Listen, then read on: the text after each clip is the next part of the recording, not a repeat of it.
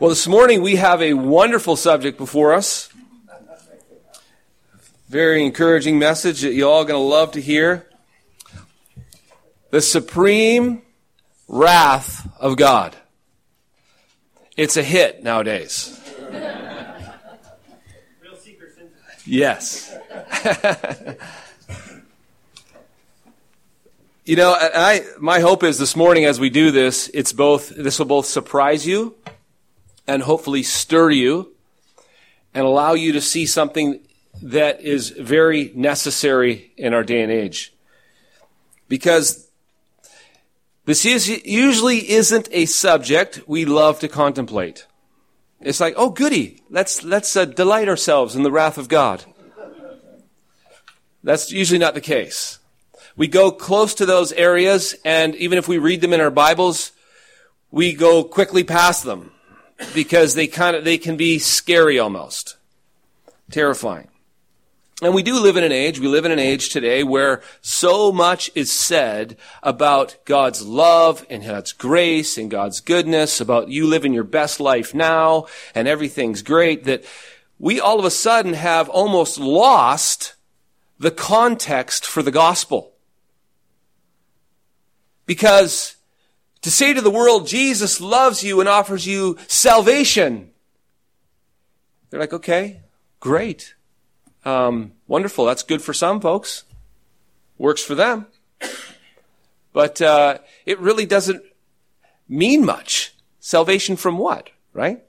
Well, this morning we're without we're going to see and hopefully understand that until you understand the wrath of God, you don't understand the salvation of Jesus. And so, with that, let's pray and ask that God would really help us to understand this and see this in all of its truth. Father, we're so thankful this morning that we have your word, that you are our God and we are your people, and that Jesus is our Savior. I'm so thankful, O oh Lord, that you've delivered and saved and shown mercy and grace and love in Christ Jesus. Oh Lord, I can't imagine anyone, anyone wanting to suffer under your wrath. Um, help us to understand it. Help us to know what your wrath really is and how it sets the context for the gospel. May we know you even in your wrath. May we understand your ways so that we might know, learn to fear you.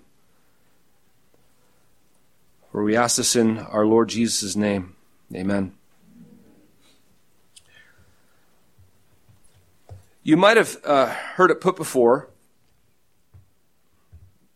I'm not sure. I've heard this analogy before. Like if I was to sell a parachute to you on an airplane, let's just say this is the plane and this is the aisle and you know these are the rows, and I stand up front and I and I make a pitch for parachutes and I said, "Hey, here, you, who would like a parachute?"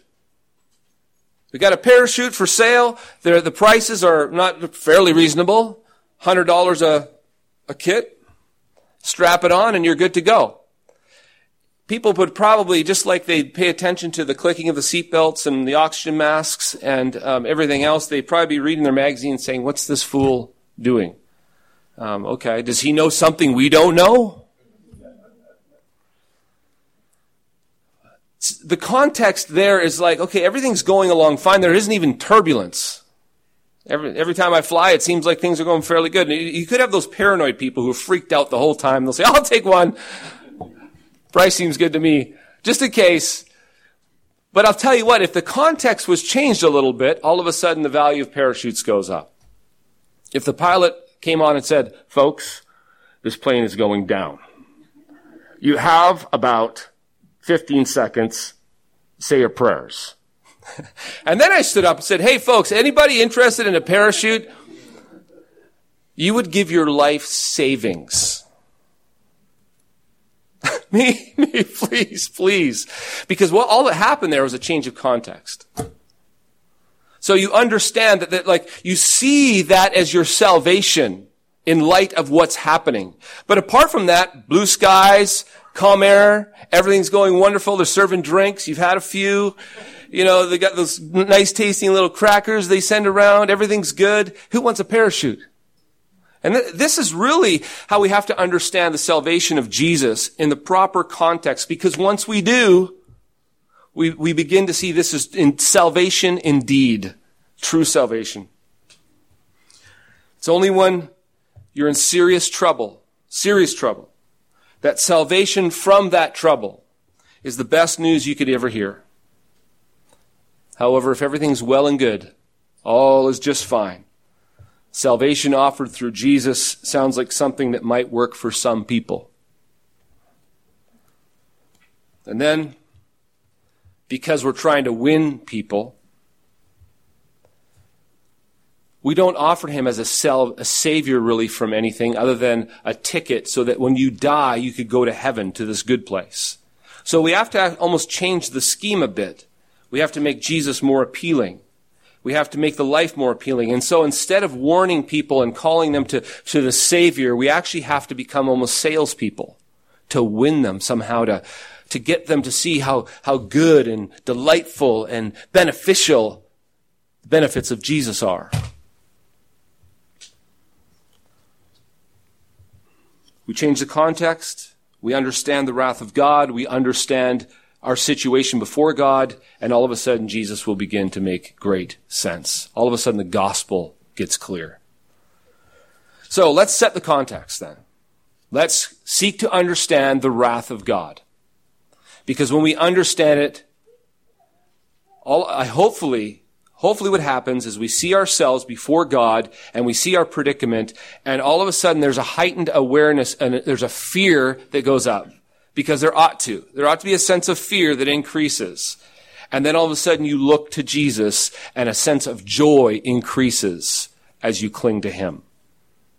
So this morning, hopefully you come away with, from here rejoicing in Jesus. Rejoicing in the fact that you have a Savior. And you're very glad for that. So to begin with, we're going to look at the passive wrath of God. Now that might strike you as strange. It did for me at first, the passive wrath of God. And in order to understand that, if you turn to Romans chapter 1, Romans chapter 1, beginning at verse 18, here you're going to see something that I found incredibly fascinating when I first discovered it. Stumbled upon this passage and was meditating on it and thought, wow, this is absolutely fascinating. Romans chapter 1, verse 18. For the wrath of God, you heard that? The wrath of God is revealed from heaven against all ungodliness and unrighteousness of men. Here's a general statement. The wrath of God is revealed against all ungodliness and righteousness of men. Really? He's saying it's revealed. The question I have is, how was it revealed? This is what we're going to find out. And he says that this these particular group of people who by their unrighteousness they suppress the truth. And then he goes on to talk about that. What it means to suppress this truth. About what is made known is clear to them, but they reject him, they reject God. And then he goes on to say this in verses 24 and following. Because of how, their rejection of God, rejection of what is clear, what, rejection of what is plain in creation, and the truth of who he is, therefore God gave them up God gave them up in the lusts of their hearts to impurity, to the dishonoring of their bodies among themselves, because they exchanged the truth about God for a lie and worshiped and served the creature rather than the creator who is blessed forever. Amen. For this reason, God gave them up to dishonorable passions.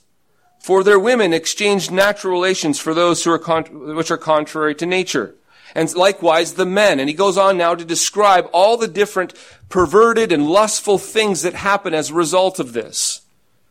So what you cannot miss here is this, that the wrath of God is revealed from heaven against all this ungodliness. Now the question is, how is it revealed? Well, it's like this. God, it's revealed in the way that God gives them up. God gives them up to what? Their own lusts and their passions, and then they start to burn in their lusts and passions, and they get perverted and twisted and go off and start doing all kinds of sinful things.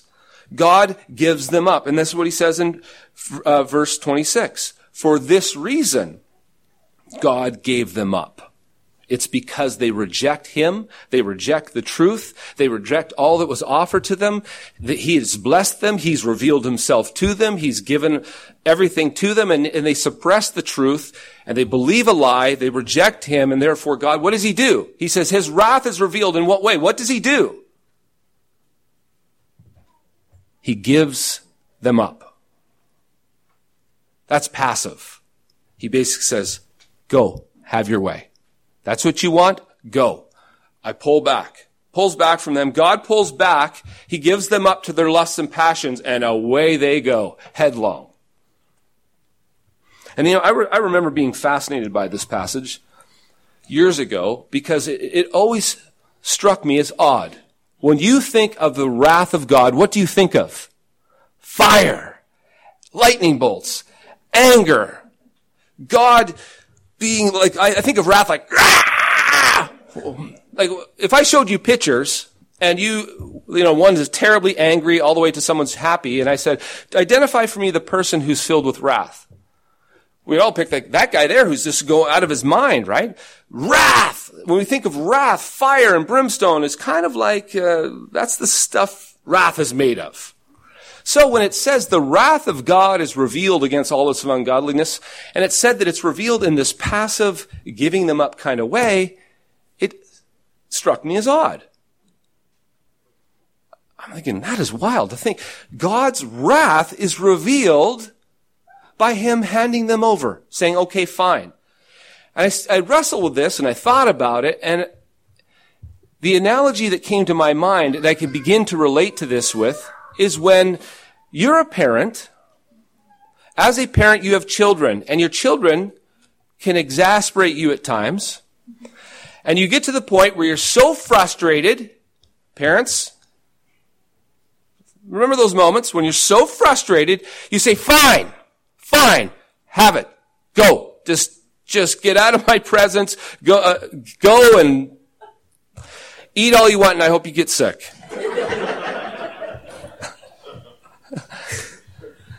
you get to the point where you're done. And so you say, fine.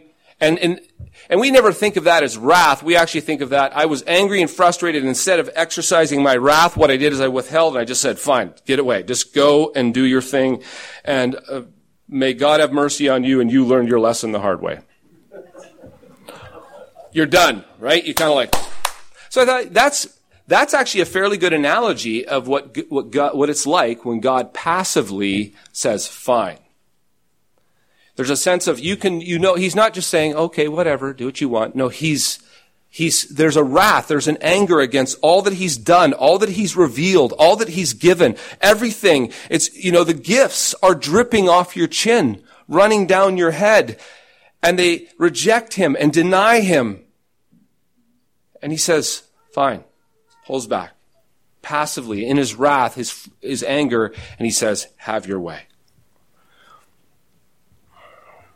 You know, I, th- I think that even when it comes to this passive wrath, there's an aspect of this that's even true when people go to hell.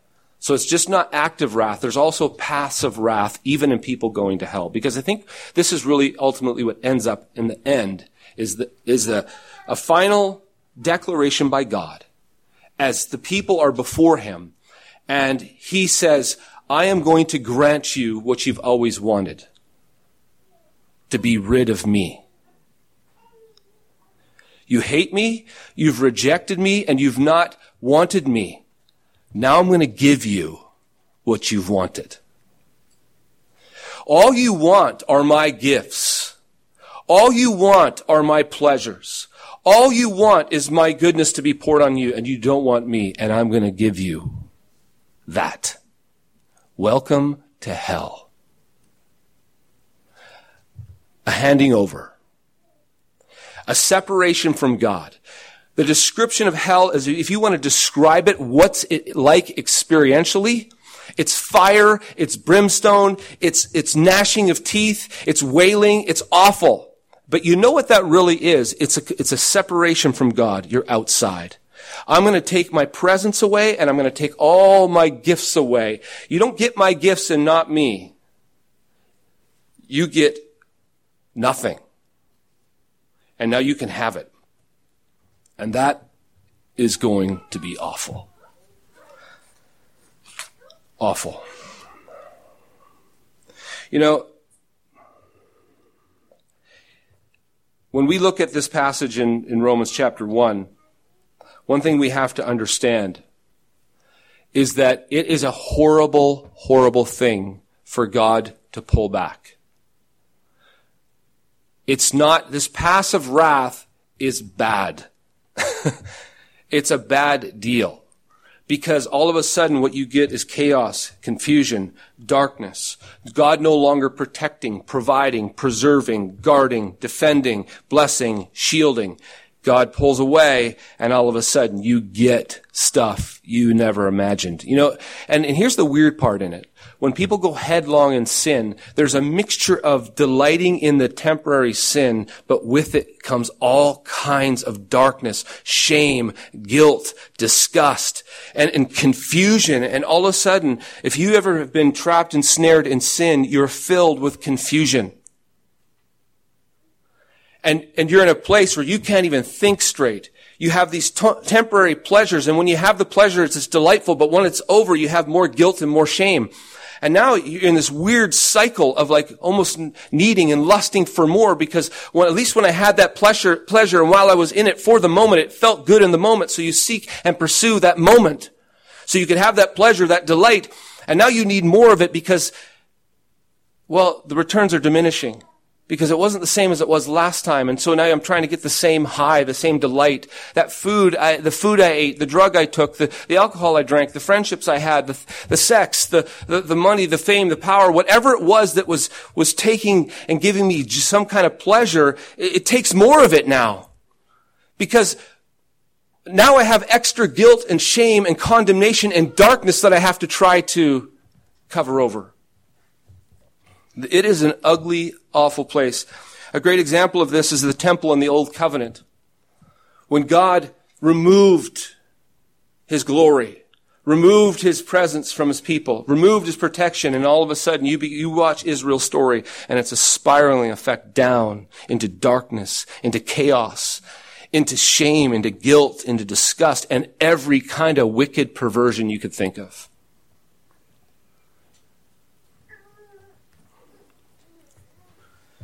Judges, in the book of Judges, we see it, again this example of the passive wrath of God. God says fine, and he starts to pull back.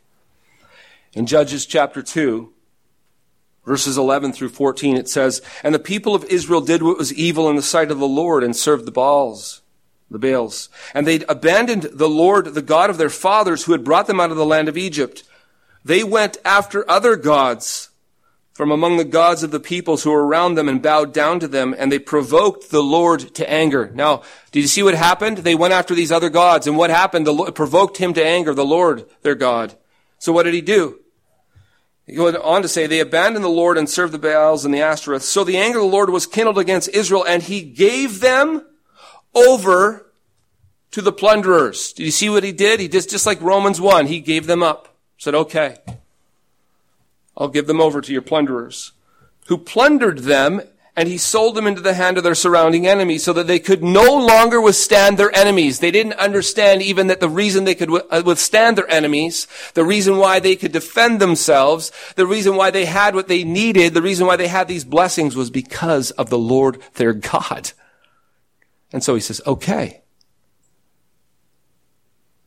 fine. You don't want me? You want these other gods?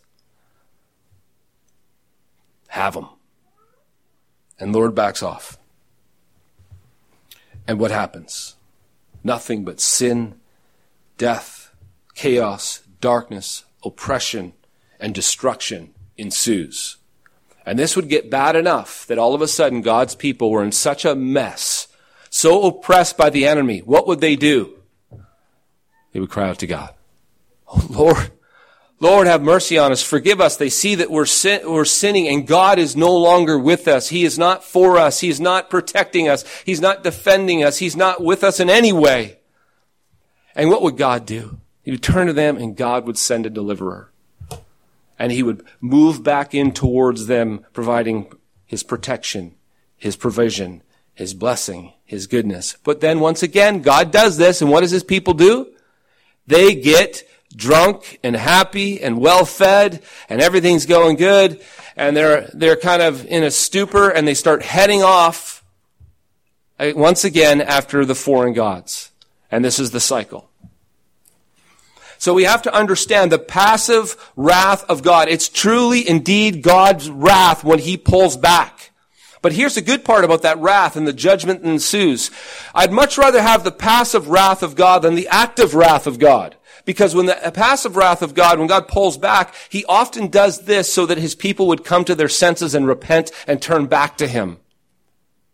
And you see this throughout scripture. God pulling away, His people coming to their senses, repenting, drawing to Him, and then He, He provides His covering, His protection, His, His blessing upon them. And so, the passive wrath of God is actually a very good thing because it often leads us to repentance as we see his absence. And if you've ever walked with God and you've walked away from God and you've seen God pull his hand back on you before because you're off in sin and you know how miserable life is there and then you turn back to God and you see him come and cover you again, you know exactly what I'm talking about. Oh, I praise you, O Lord that you, you did not let me keep on going in that, but you actually, you judged me in this and your wrath was poured out on me in this and you actually disciplined me in this and you drew me back to yourself. So the passive wrath of God, it's actually a very good and redemptive kind of wrath because when he does it, the reason he's doing it is so that people would come to their senses and, and perhaps maybe see at some point be broken and see their mess and their disaster and that only, only God could possibly save them. Because here's the next thing that happens. If the passive wrath of God is not effect, effectual, at some point comes the active wrath of God. And the first example we see of God actively doing something is, in regard to his wrath, is in the garden. Because God actively takes Adam and Eve and he puts them outside and separates himself from them. And this is what causes the death between God and man. There now, the fellowship has been broken. There's no longer communion and a death ensues in our souls. Darkness, a lack of meaning and purpose permeates our souls. Where God, where are you, O God? So God actively brought death upon all humanity. The second example we see in scripture of God actively uh, pursuing, I mean, actively pouring out his wrath is in the flood. God got to the point where he could no longer handle the sin of humanity. And he said in Genesis 6, 5 through 8, the Lord saw the wickedness of man was great in the earth and that every intention of the thought of his heart was only evil continually. And the Lord regretted that he had made man on the earth and it grieved him to his heart. So the Lord said, I will blot out man whom I've created from the face of the land, man and animals and creeping things and birds of the heavens, for I am sorry that I have made them. But Noah found favor in the eyes of the Lord. And so God made a covenant with him and his children and spared them. But God actively, actively brought his wrath upon humanity. And what did he do? He brought destruction. He flooded the earth. So when God actively pours out his wrath, people die. It's, it's not good. It's the end. Normally, when God actively says, okay, that's it, done, over. Another example of this that we see in scripture, this is probably one of the more famous examples that people think of when you think of the wrath of God, Sodom and Gomorrah. And the reason being is because that visually has all the, the signs of like, that's what I think of when I think of wrath. Fire and brimstone, right? Wicked people. God actively says, that's it, I'm done. If there was one righteous person in Lot, you're highly questionable and suspect, and the only reason that you're coming out is because Abraham prayed for you, so get you and your family out. And God pours out his wrath actively on those people. And what happens? They're dead. It's over. over in very dramatic fashion. A less dramatic example is God exiling his people from Jerusalem. But it's only less dramatic if you just think of, yeah, they got knocked out of Jerusalem, went up to Babylon. It's, it's incredibly dramatic and, and hor- actually very horrific when you understand what really happened took place. God had warned his people and warned them. He'd pulled back, he'd already pulled back his blessing, and get, his passive wrath was active. yeah. Kind of was. So he passively, he withdraws from them and then they're oppressed and suppressed and, and, and all kinds of darkness and sin and wickedness is happening upon Jerusalem. But he keeps on sending his prophets to call them back to himself and they won't turn. He's warning them, listen, I am going to bring something that's so incredibly nasty that you, this will be remembered forever because it's going to be dark. It's going to be awful. It's going to be horrible. And it got so horrible when the Babylonians came and sieged Jerusalem that people were eating people. Mothers were eating their children. And when you read the descriptions, it's hard sometimes if you read it and really think about it. Most people don't like to think about it. They just glaze over it. The scriptures are not shy in describing what is going to happen because they want to understand this was wicked and this was awful and this was nasty on every level. So being exiled and the siege that happened on Jerusalem when the city was destroyed, the city was burnt and every, and this small remnant was taken away was a horrible, horrible judgment. God actively brought his judgment on his people because they would not repent of their sins. But you know the harshest, the harshest judgment God's act of wrath ever poured out on humanity? You know when that was? The cross. This is where God both passively withdrew from his son and actively poured out the judgment upon sin for the world upon him. He withdrew. You can see this withdrawing Jesus knows what's happening. He's in the garden before it's all about to take place. And he, it's so intense that he's sweating drops of blood and he's crying out to his father that he would take this cup from him, but he knew he couldn't. And so he says, yet not my will, but yours be done. And he submits to this. And the father pulls back the wicked and evil men, because until that point, did you know what was happening all the way through the gospels? These wicked and evil men wanted to kill Jesus from the beginning. They tried throwing him off a cliff in Nazareth the first day when he announced what was going on to them, and all the way through, they were seeking for ways to get him. And why was he sneaking through the crowds? Why could they not get a hold of him? Why could they not get him? And why, until his day, appointed day happened, did he seem so like Teflon man? It's because God was with him. God was protecting him. God was shielding him because he is God, you know, the God man. But, the, but there's a sense of what happens is passively the father, the father pulls back and all of a sudden the evil was allowed to come upon him. And they got him and they maligned him and they spit on him and they had a false trial with him and they falsely accused him and they abandoned him and they abused him and they ripped his clothes off him and they beat him and they spit on him and they tore his hair out and they just went after him with gnashing teeth. And the father withheld.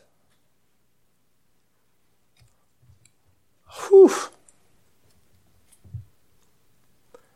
And then the, the active wrath of God as he places the sin of humanity upon his son. He actively does it. And, and then because of that, heaven and there's a, there's a shaking, there's an earthquake, there's darkness. And Jesus cries out, my God, my God, why have you forsaken me? The, fa- the father pulls back and then the father pours on. All of this this wrath for the sins of the world. You know, folks, I don't think we understand the nature of sin. I know we don't. I know we don't get our sin and how sinful it really is, how wicked it really is, how dark it really is, how bad it really is. All you have to do is look at what they did to Jesus and saying, that's the heart of man.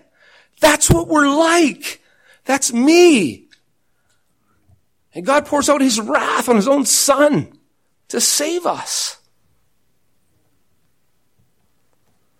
And so when the Bible says Jesus was the propitiation for our sin, God's wrath was propitiated, which means extinguished, poured out no longer, he, when, he, when it was finished and it was done, it was finished and done. It was, and that word means propitiated. The turning away of the wrath had been fulfilled. The wrath had been poured out. All that he had was, was exhausted and it was done. It was finished. Finished, complete.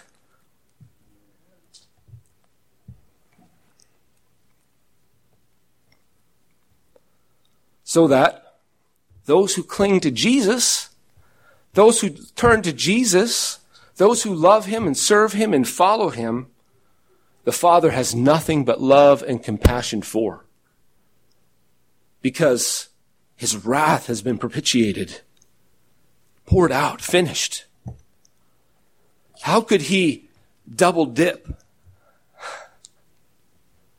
How could he then pour out wrath upon us whom he's already poured out wrath upon his son for the sins that we think, oh, yeah he'll pour out his wrath on me because of I, because I've sinned. No, not if you cling to Jesus.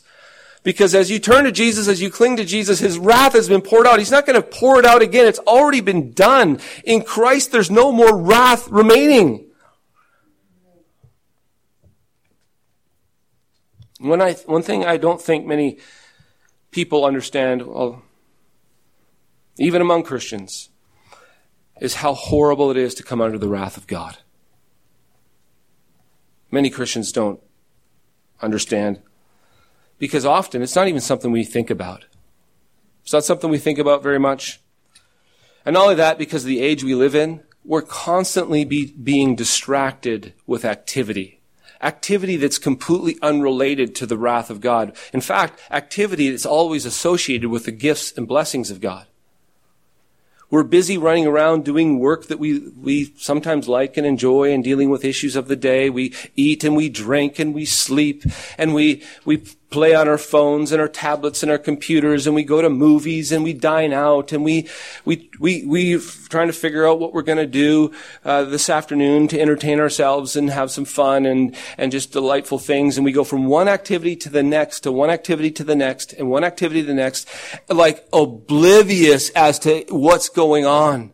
We don't understand, like if you understand the horrible wrath of God and how nasty it is, and then you look at what pe- the way, what people are doing and how they're living and acting and know, there's a mass, massive portion of people who are going to come under the, they're going to experience the wrath of God in the active way that we looked at. In a very active way, God is going to passively pull away and actively pour out.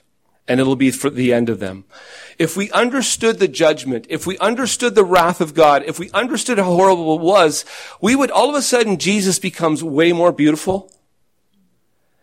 And all of a sudden our heart for the lost people in the world starts to change and break. Like, oh man, people you don't understand. Like the prophets who went to Israel and said, listen, God's judgment is coming. And You've never experienced something so horrible in your life. You've never, you don't understand the depths of the sorrow, the pain, the grief. You know, you thought it was bad when you had cancer. Well, you ain't seen nothing yet. That's just a judgment of living in this broken world that has a curse in it. Could you imagine the final judgment? It's not better when they die. If they die apart from Christ, if they die and they come under the wrath of God and are separated from Him forever, it's way worse. When you see pictures of people writhing in pain and gnashing their teeth, and they, they see, there, there's the absence of any joy. That's what it is. They writhe and they writhe and they writhe because there's an absence of any goodness, any pleasure, any joy, and all there is is suffering. All there is is this judgment when you see that, and, you, and, and life will give you chances to see it. When you see that kind of torment, look carefully because you're going to see what the eternal judgment of God is like. And the only hope, the only remedy, the only solution is Jesus. That's it. The one in whom the wrath of God has been poured out. If we understood this and contemplated this at all, you know, all of a sudden to stare at the wrath of God, the, the judgment of God, and to see what it's going to be like should cause you to tremble. And then you turn to Jesus and see what happened in Him and that you belong to Him and that the, now, now the love and the grace and the goodness of God is poured out on you because of Him. That should cause your heart to rejoice. But all, if you just want to get numb like, ah, yeah, whatever, the gospel, good, woo. And you just want to go through life and feel like cruise along and, and you have no sense of affection for Christ and what he's done and no sense of fear of the judgment of God. You're in a horrible place. Horrible. That's like being in a drunken stupor where you don't even know what's going on around you. Because until you come awakened to the fact that this life is short, my friends. This life is temporary. This life is quickly fading, quickly passing. And the only, and people who kind of start to get that, the older you get, the more you get that. The more you start to feel even death in your own body, and it's like, yeah, it's inevitable. It's coming. I feel the grave coming. I know it's coming. And the older you get, the more that reality hits you. It's coming. And I'm telling you what, maybe God gives you 80 years, 90 years. That is so short in light of eternity. So short. Eternity. This is why Jesus says, he's, throughout the gospel, he's just trying to give people the eternal perspective. You know, don't fear them who can destroy your body. Why would you? because it's so temporary. Fear him who can throw both body and soul in hell for eternity. Fear him. If you want to know what to fear, but we lose perspective so fast. So may God help us awaken. Awaken us to understand the supreme, his supreme wrath because only then can you look at Jesus and you want to kiss his feet. Oh, my Savior, my Jesus who delivered me from the wrath of God.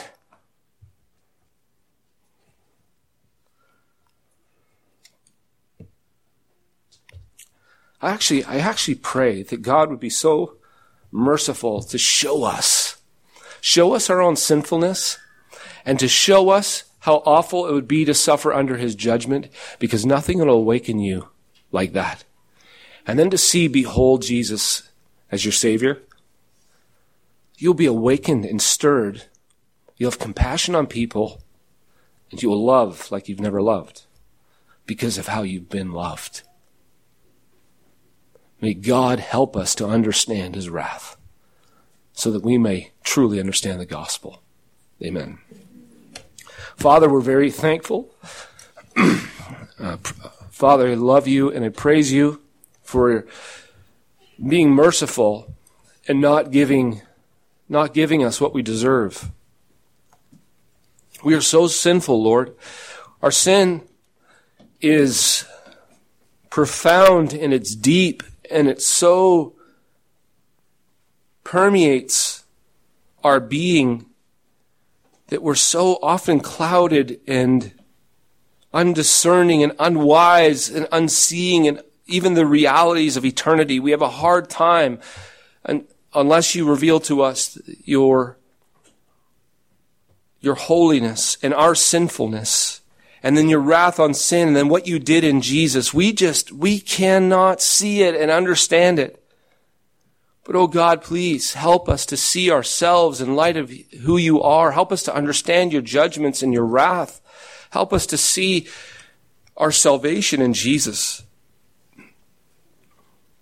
and so change and rend our hearts that we would put off this complacency, put off our drowsiness, our stupor, and we would turn to you with all our hearts and fall at your feet and praise you forever and ever and ever. Amen.